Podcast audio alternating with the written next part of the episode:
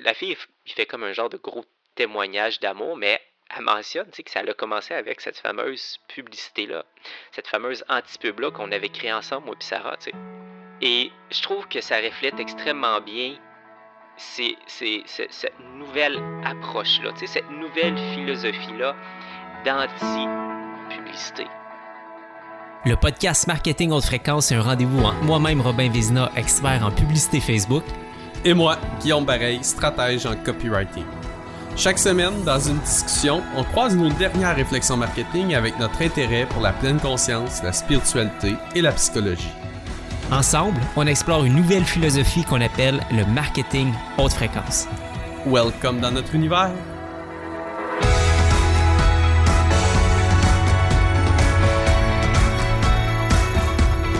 Hey hey hey, what's up?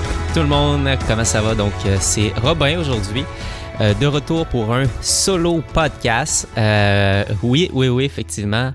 Là, cette semaine, ce qui euh, nous amène à faire un solo podcast, on a eu des petits problèmes techniques pour enregistrer, des problèmes d'Internet du côté de Guillaume. Donc, on essayait de, de, se parler finalement, puis c'était tout le temps en décalage. Puis on a fait, bon, ben, tu sais quoi, plan B.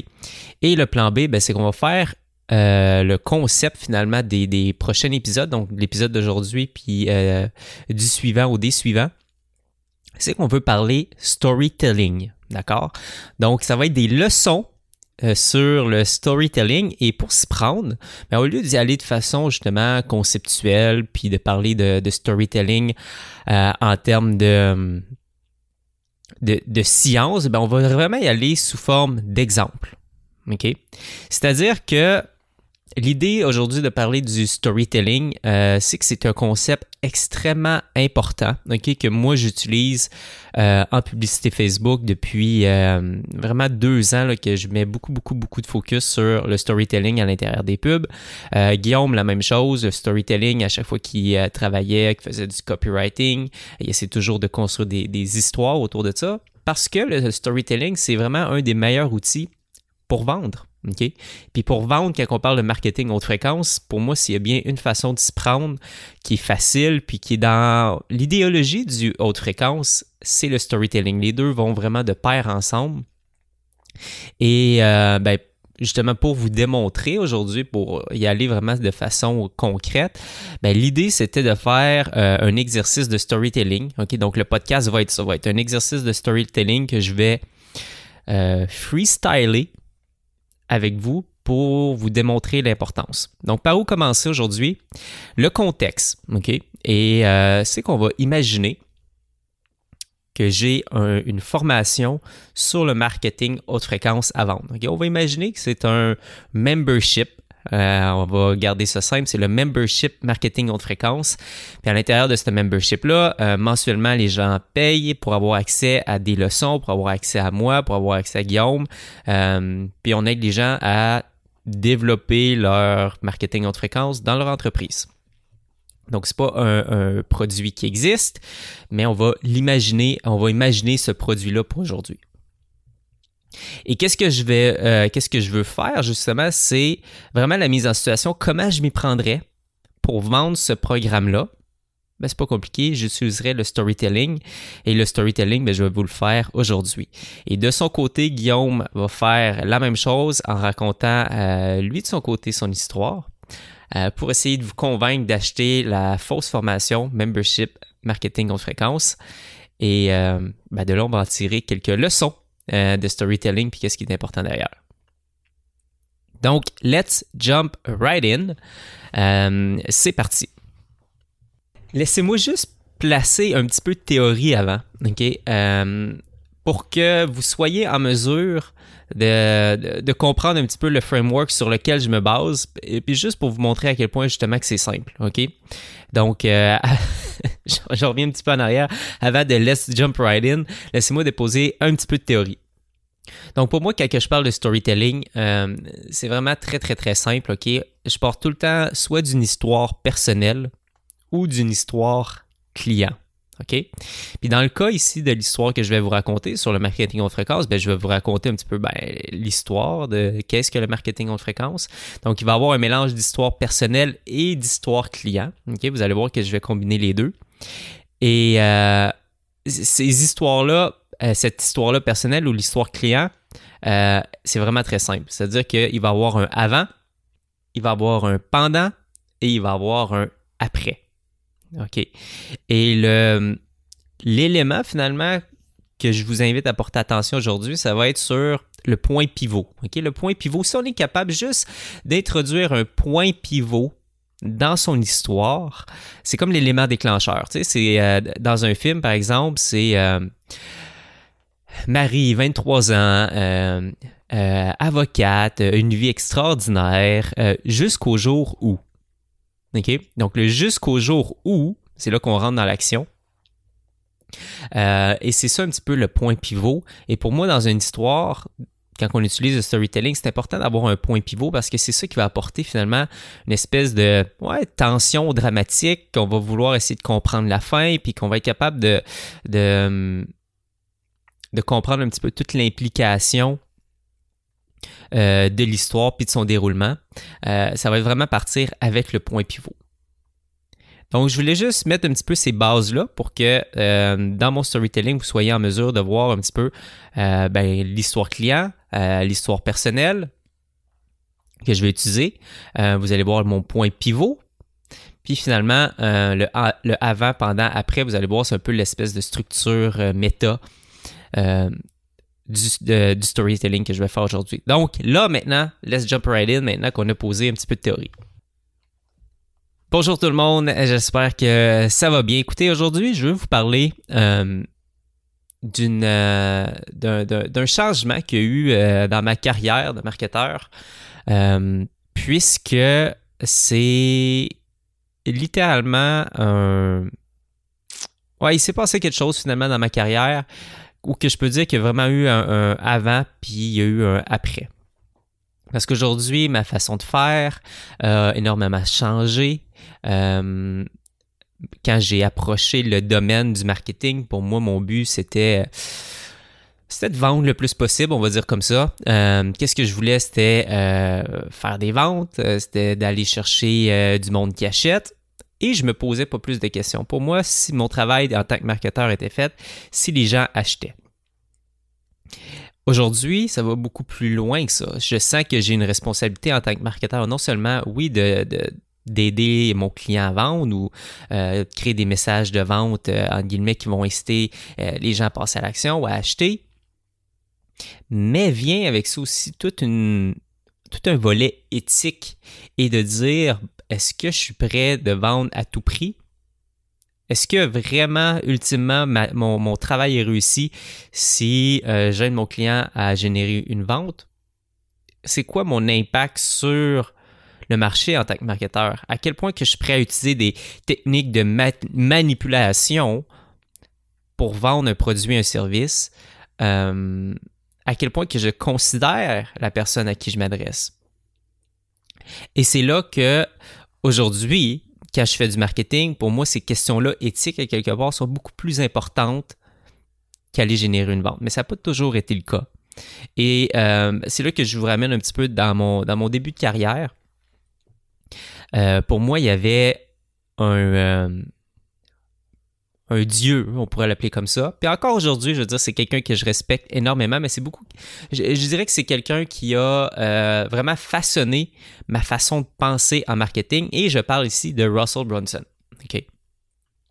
Donc, Russell Brunson, j'ai commencé à le suivre parce que j'avais acheté un livre qui était Dotcom Secret.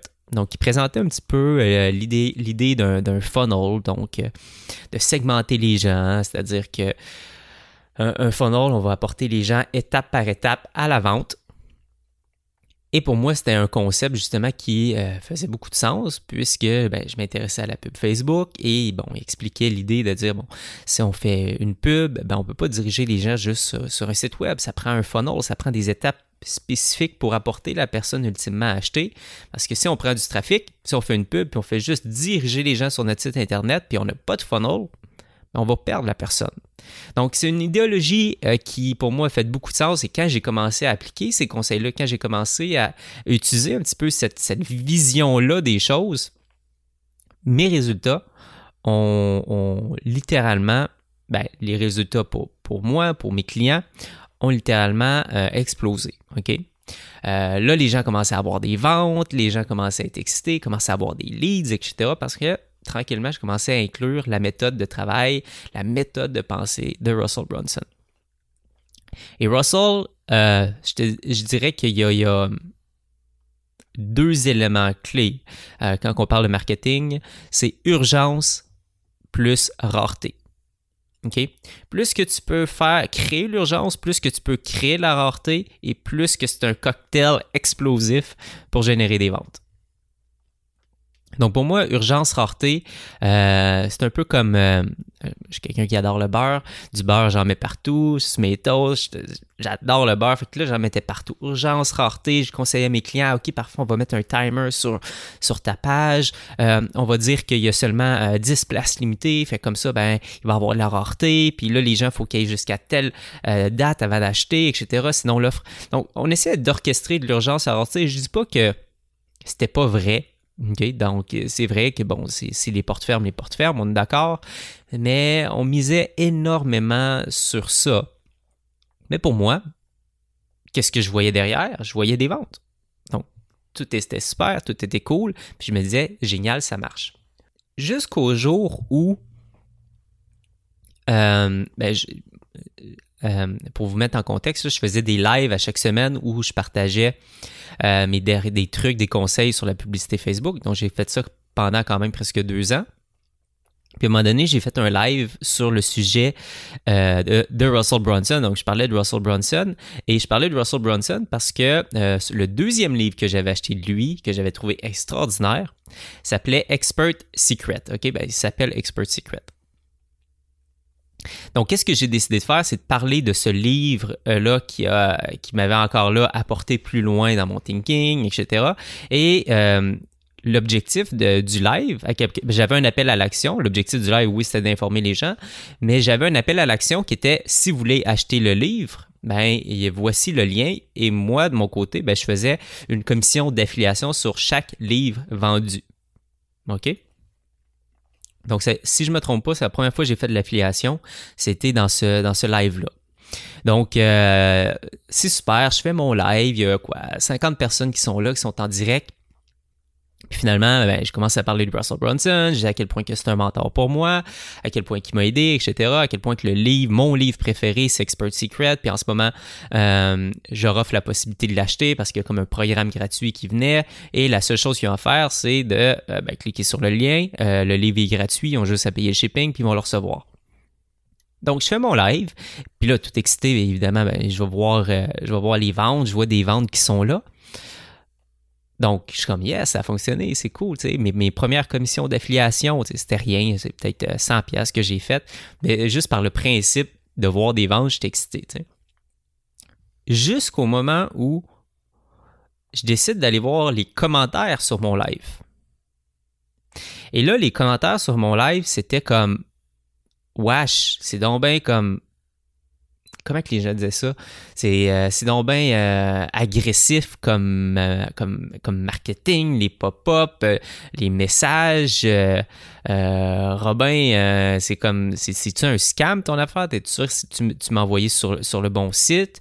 quand j'ai cliqué pour mettre ma carte de crédit, il m'a demandé comme trois fois, genre, si je voulais ajouter quelque chose. Là, j'ai cliqué sur non. Finalement, je me ramasse avec quelque chose que, que je voulais pas. Puis, il y avait comme je sais pas, sur 50 personnes, 7, 8 personnes qui avaient des commentaires négatifs sur l'expérience qu'ils avaient vécue à travers le funnel de Russell Brunson pour acheter un livre.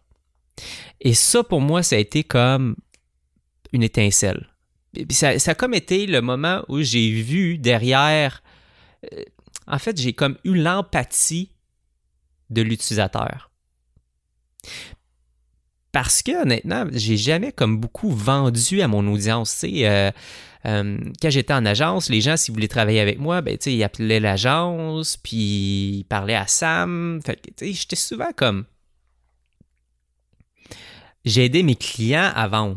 Donc, la, quand je faisais la pub, principalement, euh, mon, objectif, c'était justement de convaincre les clients de mon client, les clients potentiels de mon client, à acheter. Je ne sais pas si vous me suivez.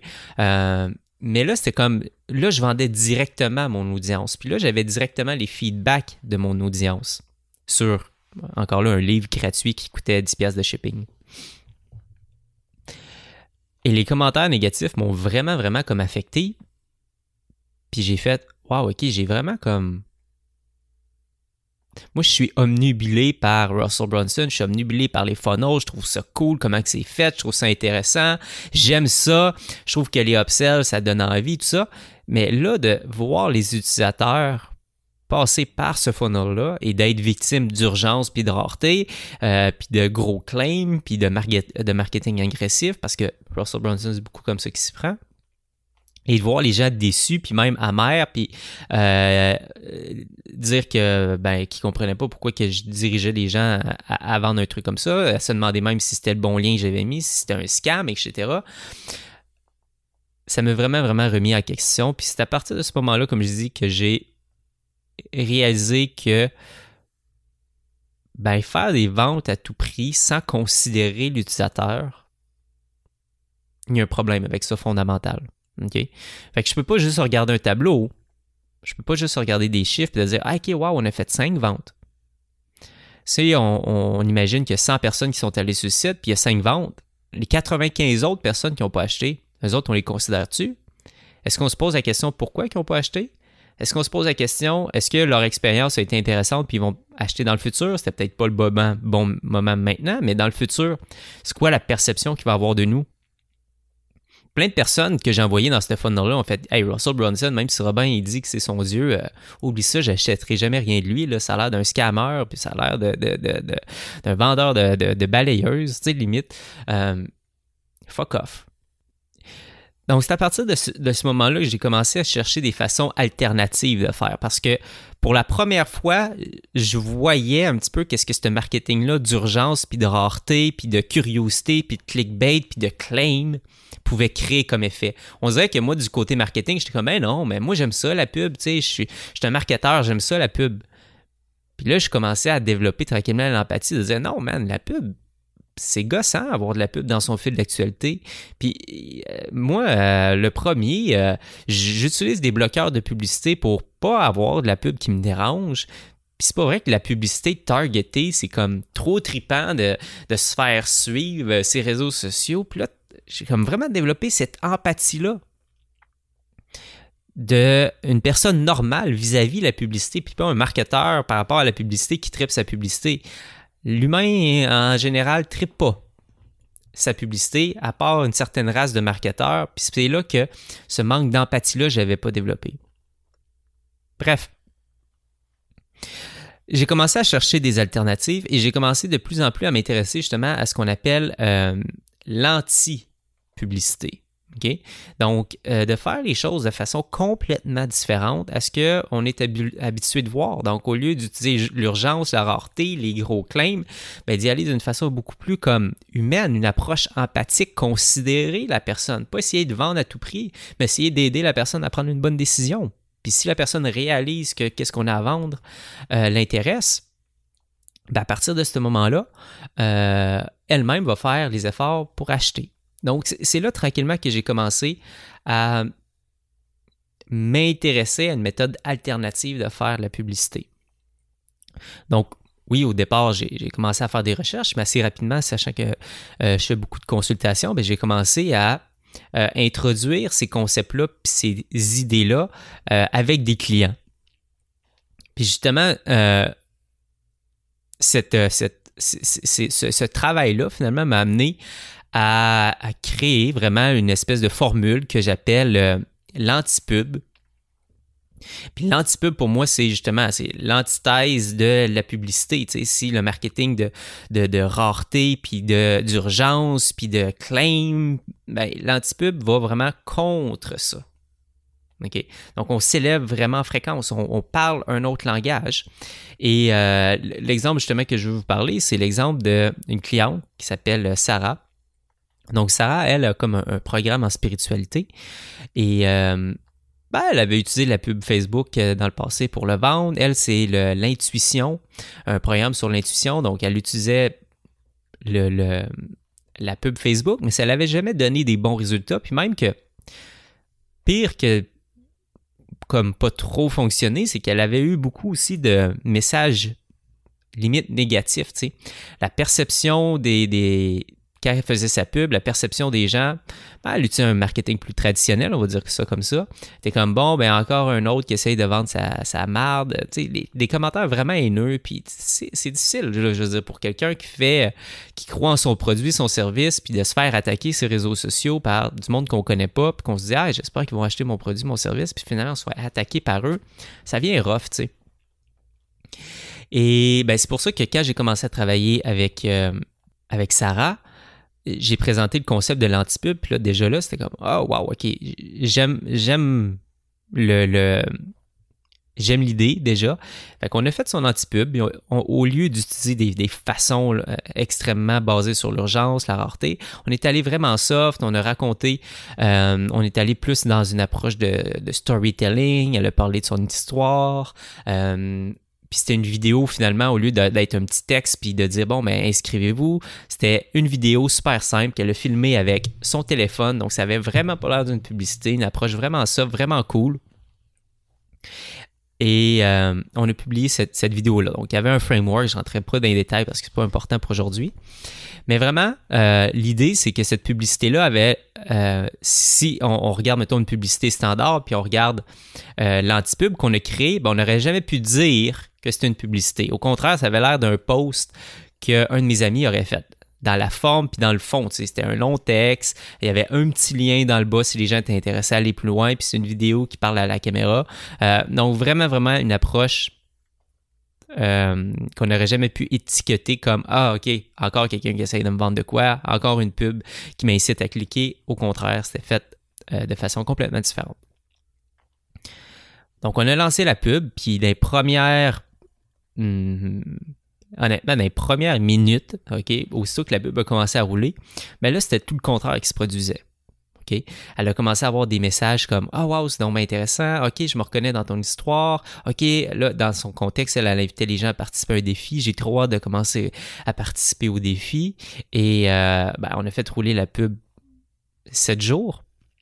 Puis après sept jours, il y avait des milliers de commentaires de personnes qui étaient excitées, qui avaient envie, qui partageaient même à leurs amis Hey, écoutez cette vidéo-là, la personne fait un défi, ça a l'air vraiment trop cool. Et finalement, a fait une espèce de publicité qui est devenue virale, dans le sens où tout le monde la partageait, puis tout le monde était comme Waouh, c'est donc intéressant, ok, c'est trop cool, euh, j'aime qu'est-ce que tu dégages, etc. Donc, full, full, full love sur cette publicité-là. Et après ça, ben, quand elle a fait son lancement, il y a eu des. Euh, je veux pas dire n'importe quoi, là, mais c'est, si je me trompe pas, c'est des 5, 6, 7 000 personnes qui ont comme participé à ce défi-là, puis qui étaient engagées, puis qui le suivaient. Puis après ça, ça allait résulter justement dans des centaines de personnes qui ont acheté le programme. Donc ça a vraiment été comme un succès, puis c'est, c'est, parti finalement de cette fameuse anti-pub-là. Et euh, justement, j'ai revu Sarah parce qu'elle elle prépare un autre... Euh, un autre lancement. Donc, euh, je l'ai vu récemment, puis elle me dit, tu sais, Robin, l'antipub qu'on avait fait ensemble, bon, pour mon prochain lancement, j'aimerais s'en faire une autre, mais euh, non seulement ça a bien fonctionné pour la vendre, mais j'ai fait une signature de livre récemment. Et euh, parce qu'elle est auteur, qu'elle a écrit un livre, et il y a quelqu'un qui est venu vers moi pour, pour avoir comme une signature, une dédicace au moment qu'elle me donne le livre, elle dit Écoute, euh, je viens de faire 4 heures de route aujourd'hui pour, euh, ben, pour avoir la dédicace. Euh, J'étais sur Facebook à un moment donné, puis j'ai vu comme une de tes publicités apparaître, puis automatiquement à partir de ce moment-là, je suis comme tombé en amour avec toi, puis j'ai fait Waouh, c'est qui, c'est qui cette fille-là, puis je chantais que tu avais quelque chose à m'apporter, etc., etc., etc. la fille, il fait comme un genre de gros témoignage d'amour, mais elle mentionne que ça a commencé avec cette fameuse publicité-là, cette fameuse anti-pub-là qu'on avait créée ensemble, moi et Sarah. Et je trouve que ça reflète extrêmement bien cette nouvelle approche-là, cette nouvelle philosophie-là d'anti-publicité. Au lieu d'y aller dans des façons agressives comme que j'ai fait euh, comme que je faisais à l'époque? Puis quand les gens ben, allaient dans les funnels de Russell Brunson, c'était quoi leur expérience? C'était « Oh mon Dieu, c'est donc agressif. OK, j'essaie de cliquer comme pour pas acheter. » Puis finalement, il ajoute des choses automatiquement à mon panier. Versus Sarah, dans une approche anti-publicitaire où est-ce qu'on apporte du love, qu'on apporte de la valeur, qu'on euh, n'incite pas, tout à la vente, on n'utilise pas des techniques euh, obscures de manipulation. Au contraire, on fait vivre aux gens une expérience incroyable ben ça, ça, ça, a comme impact d'avoir des gens qui font 4-5 heures de route pour venir nous voir, puis pour dire à quel point ils ont été charmés à partir d'une publicité. Donc, c'est ce nouveau paradigme-là. L'antipub fait partie. Si l'antipub est comme une, une stratégie, ben, elle s'imbrique dans une philosophie que j'appelle le marketing haute fréquence. Donc, le marketing haute fréquence, c'est un petit peu comme le code d'éthique du marketeur à quelque part. Et dans ce nouveau code d'éthique-là, ben, il y a des nouveaux outils, puis il y a des nouvelles stratégies qui sont utilisées. Et la raison pourquoi justement je vous ai partagé cette histoire-là aujourd'hui, c'est qu'en ce moment, je lance euh, un nouveau programme qui va s'appeler justement, qui va être une espèce de mastermind, euh, excuse-moi, un, un membership marketing haute fréquence. L'idée, en gros, c'est que cette nouvelle philosophie-là, il faut apprendre à penser différemment, il faut apprendre à, jouer différemment en, tant que marketeur.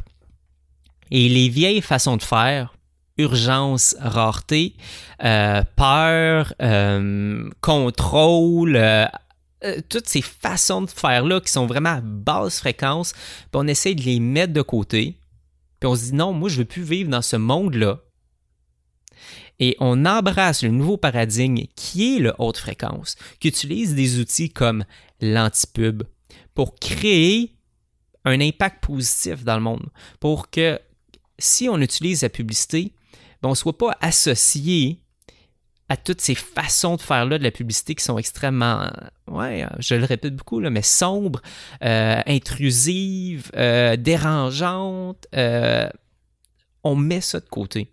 On n'est pas associé à eux on rentre dans un nouveau paradigme.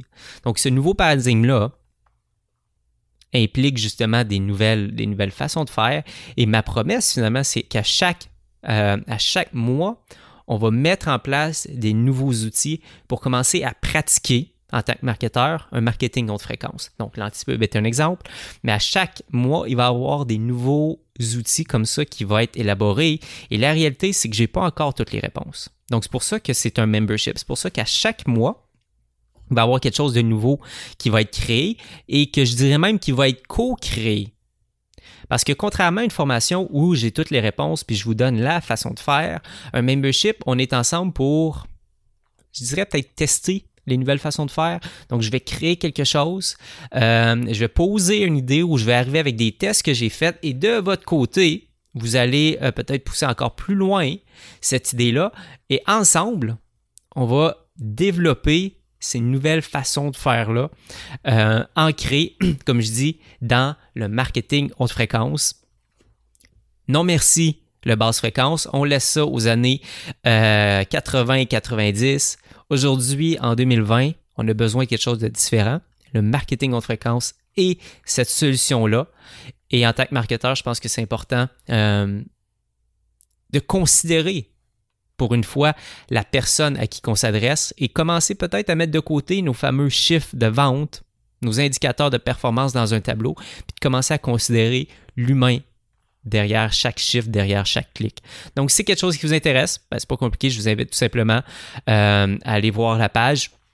Vous allez être en mesure de voir tous les détails de l'offre et euh, ben, si ça fait du sens pour vous, si ça résonne, si c'est quelque chose que vous avez envie d'apporter, de changer dans votre façon de faire, ben rejoignez tout simplement euh, le mastermind, le membership, excusez, marketing haute fréquence. Donc j'espère vous voir de l'autre côté. Sur ce, je vous souhaite une bonne journée. Ciao, ciao. All right. Donc, euh, ben, tout ça était, une vraie histoire, mais c'est la première fois que je la comptais. Euh, maintenant, ben, c'est à vous de me dire, est-ce que cette histoire-là, comme que j'ai pas pratiqué, là, honnêtement, j'ai marqué deux, trois points dans mon tableau. Est-ce que vous avez vu les points pivots? OK? Point pivot, c'était euh, le moment où que j'ai eu les commentaires négatifs quand envoyé les gens dans, euh, dans le funnel de Russell. Quand j'ai eu les premiers feedbacks, ça, ça a été pour moi un point pivot. Ça a été un moment comme claque d'en face. On parle des fois de haha moment, c'est exactement ça. Donc, oh shit, il y a quelque chose qui cloche. donc, ça, le point pivot, c'était à ce moment-là. Donc, j'ai raconté mon histoire personnelle. Après ça, j'ai appuyé euh, un petit peu ma découverte ou ma création de nouvel outil avec l'histoire de Sarah. Et on a vraiment été en mesure de voir dans l'histoire de Sarah un avant, un pendant et un après. Donc, avant, elle faisait des pubs, elle recevait du hate. Pendant la pub, ben, dès les premières minutes, il y a des gens qui ont commencé à interagir avec elle. Et finalement, après, ben, on a euh, ben, littéralement une personne qui fait 4 heures de route pour avoir une dédicace parce qu'elle a vu une pub de elle puis qu'elle a trippé. Euh, euh, c'est la résultante finalement de quelqu'un qui utilise des outils de marketing haute fréquence. Donc tout ça, ok, comme une espèce, une histoire dans une histoire que j'ai fait. Euh, pour vous vendre le membership à chaque fois j'ai dit mastermind, mais le membership marketing haute fréquence. Donc, à vous de me dire, est-ce que j'ai été convaincant? Est-ce que vous voyez à quel point que cette histoire-là, euh, la, la, façon d'utiliser le storytelling pour vendre, à quel point ça peut être puissant? Bref, à vous de me dire. Dans tous les cas, euh, dans le prochain épisode, ça va être autour de Guillaume d'essayer de vous vendre le faux membership marketing haute fréquence. Comme je vous dis, c'est pas quelque chose qui existe. c'est quelque chose qu'on invente pour le besoin de la cause euh, de l'épisode. Mais voici mon take, voici ma, façon de faire du storytelling. Et dans le prochain épisode, vous allez avoir Guillaume. Et euh, ben, sur ça, je vous souhaite une bonne fin de journée. Euh, cherchez pas la page marketing haute fréquence. Dites-moi pas, Robin, où est-ce qu'il est le bouton? Il n'existe pas. non, blague à part. Euh, ben, merci euh, tout le monde d'être là. C'est toujours un plaisir d'être avec vous. Et euh, ben, n'hésitez pas, justement, je reçois beaucoup de DM en ce moment sur Instagram. Hey Robin, c'est cool. Ou en fait, ce que les gens font, c'est qu'ils prennent comme un screenshot du podcast qu'ils sont en train d'écouter, ils partagent en story. donc, si vous avez aimé cet épisode-là, je vous invite peut-être à faire la même chose. Partagez en story un petit screenshot, puis inviter les gens à écouter Marketing en fréquence, le podcast. Donc, merci tout le monde. Bonne fin de journée. On se parle très bientôt. Bye. J'espère que vous avez apprécié cet épisode. Et si vous voulez les notes ou nous écrire vos questions et commentaires, rendez-vous au marketinghautefréquence.com. Et surtout, n'hésitez pas à nous laisser un review sur iTunes ou votre plateforme préférée. On se revoit la semaine prochaine. See you next week.